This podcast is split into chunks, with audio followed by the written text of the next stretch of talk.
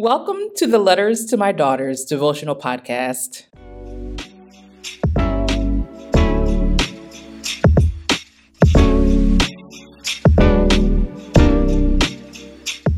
My name is Reverend Camille Henderson Edwards, and this is your weekly guide to developing your spiritual practice at the intersection of faith and advocacy.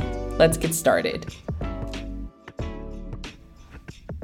You all, I cannot believe that just last week we launched this podcast with our first episode. I am so eager and curious to know what your experience was like in listening to last week's devotion. So if you feel so led, Email me your thoughts, your questions, your reflections. You can email me at chedwards at umcjustice.org.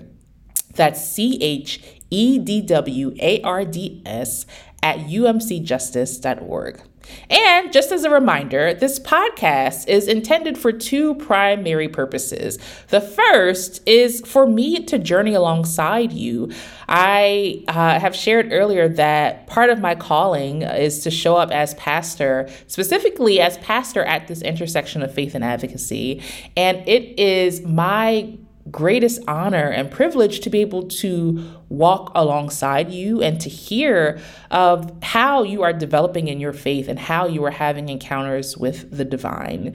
So, certainly for me to journey alongside you, and then hopefully for you to find community to journey alongside with as you uh, go deeper in developing your own habits of spiritual practices at this intersection of faith and advocacy. And then the second is to create a sense of community through this medium of a podcast and to really allow this to serve as a conversation starter for the people and the groups, the Bible study groups, prayer groups, youth groups. Um, after church groups that meet on Sundays uh, in the parking lot. You know the groups, whatever groups that you are in relationship with. Uh, but for you all to be able to develop that community and for this podcast to serve as a conversation starter for that. So listen to this podcast for your own practice or share with others in your group and discuss later. However, you choose to do it, I'm grateful that you are joining us for this journey. So, Let's begin first with our moment of grounding.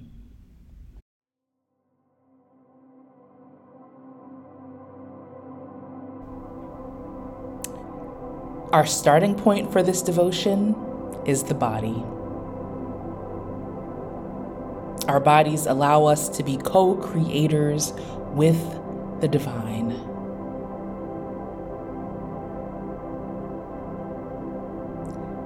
God speaks to us through our bodies.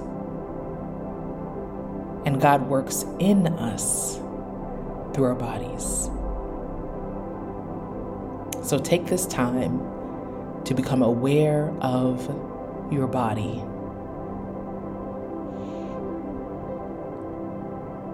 Whether you are starting, in the middle of, or ending your day, take a moment to pause Sit in your body.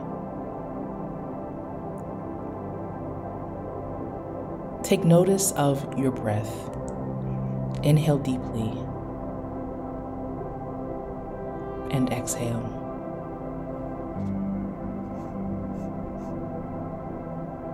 One more time. Inhale deeply and exhale.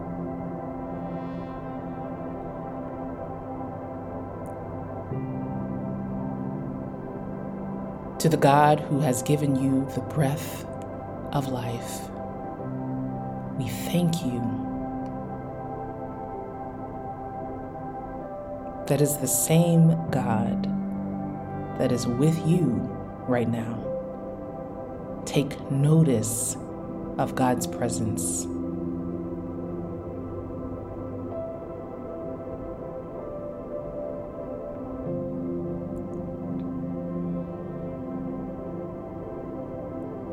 The God who is present with you right now is the same God that is preparing you to do a great work.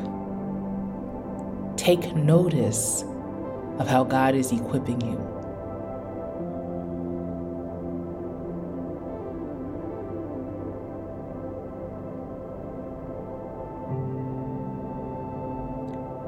One last time inhale deeply. And exhale.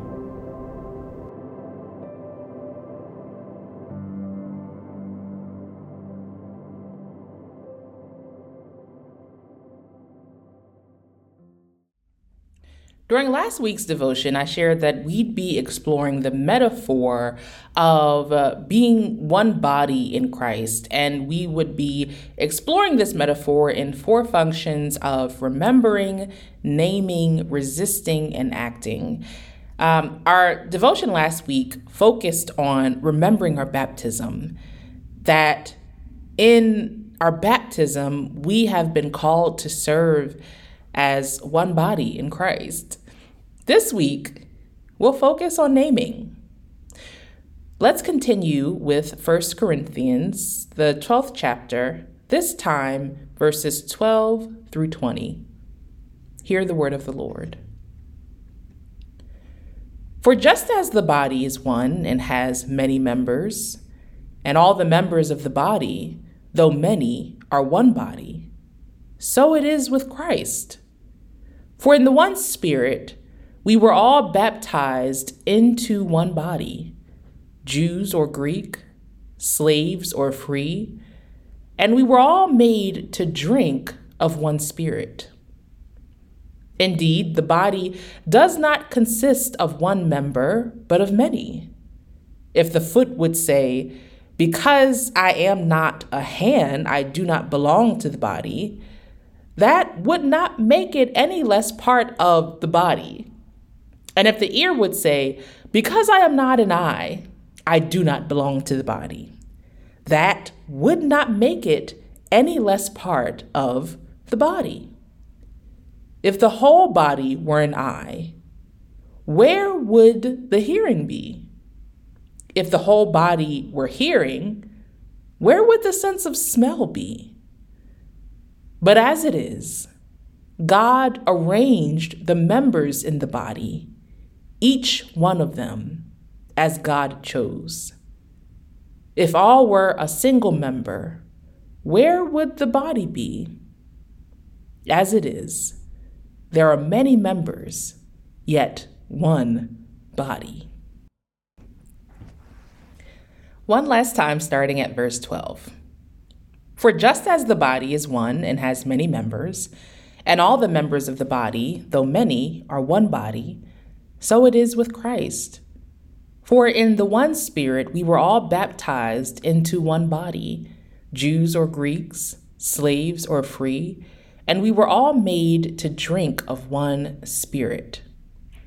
Indeed, the body does not consist of one member, but of many.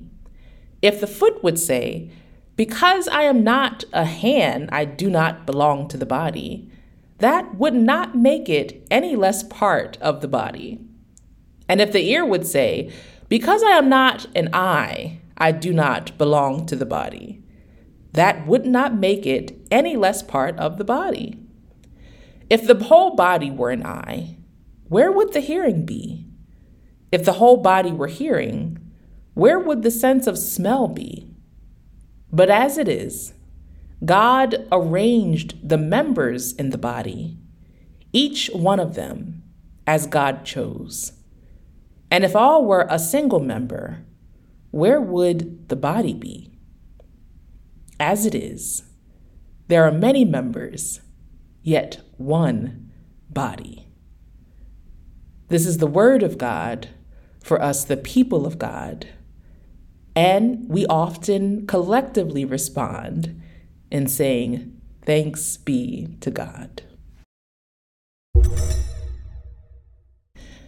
So, within the context of Paul writing this letter to the people of Corinth, at that time, the metaphor of the body was often used within political discourse to refer to the stratification of society, that one part of the body was often more valuable than the other, which, as you can imagine, often resulted in division. And because the church was also part of society, this was also true for the early church. In the text, Paul is reclaiming, in a way, the one body metaphor to challenge the understanding of what it means to be one body in Christ, one human community in Christ, where all parts are important, where all parts are needed, where all parts are valuable.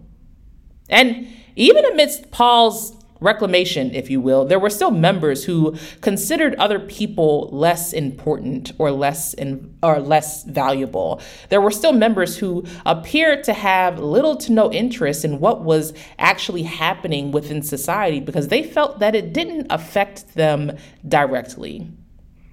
Others rejected the notion that another person could be part of the same body because they were not like them. I find that this remains the case even in today's society.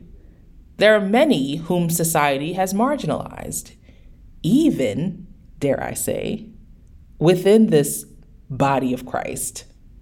There remains this desire to stratify the body. We often find markers that help us to place value on one person over the other. And as a result of this stratification, harm is done. So, this week, I want us to take time to name this fact.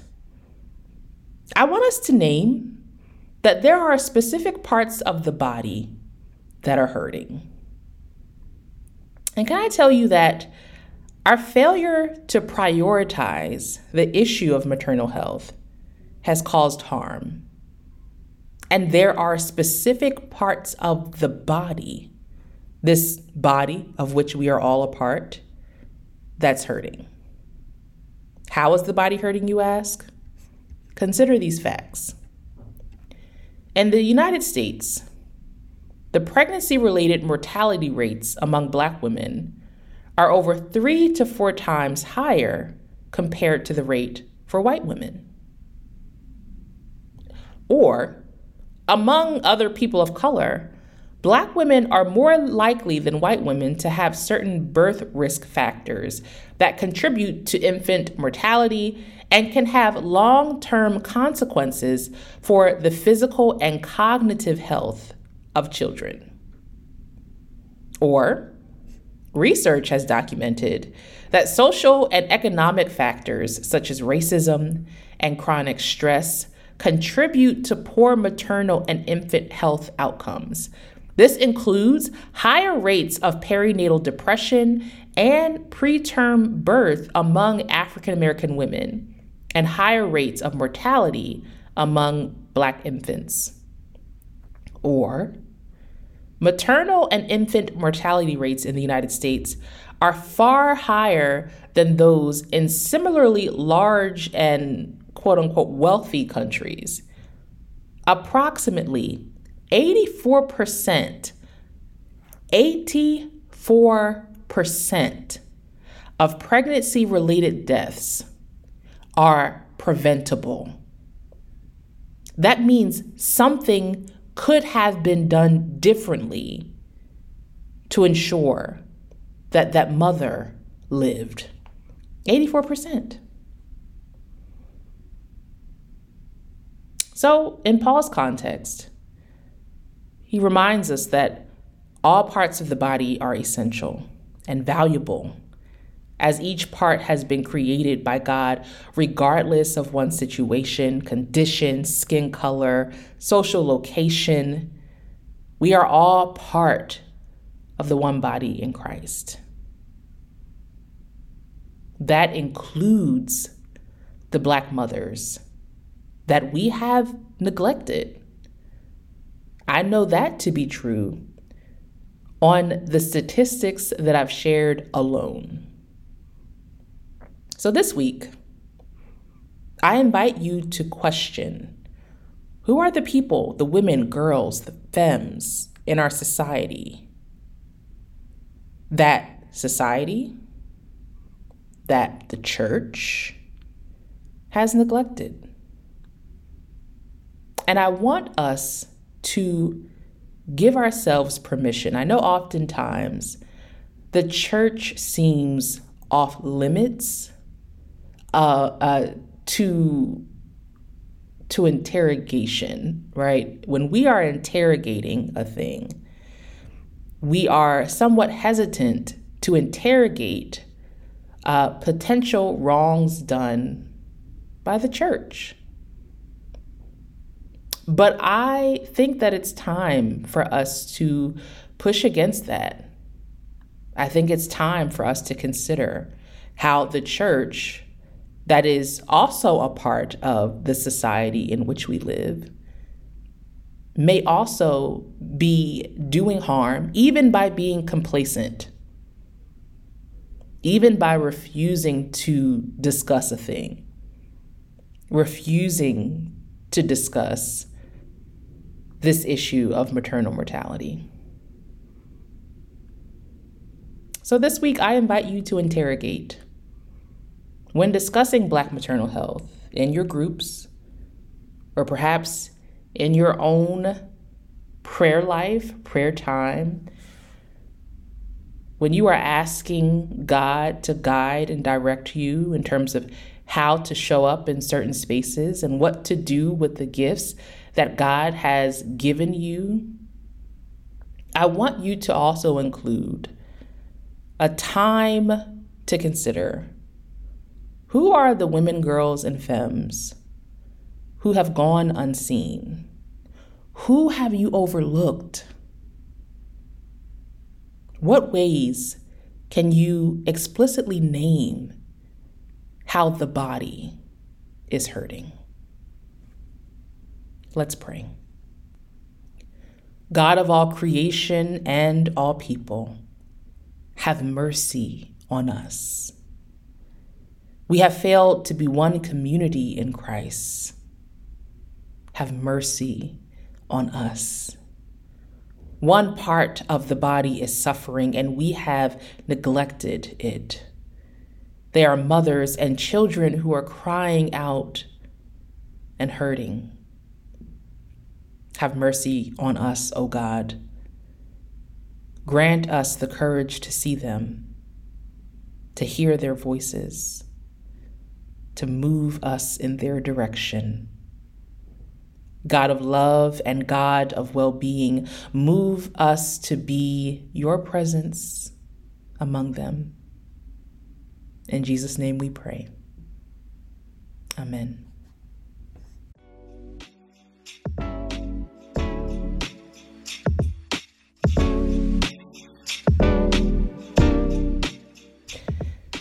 As always, thank you so much for taking the time out for this weekly devotion of Letters to My Daughters. You certainly can feel free to reach out to me via email with any questions or general experiences that have come up for you during this study. I can be reached via email at chedwards at umcjustice.org. That's C H E D W A R D S at umcjustice dot org. Until next time, go in grace, go in peace.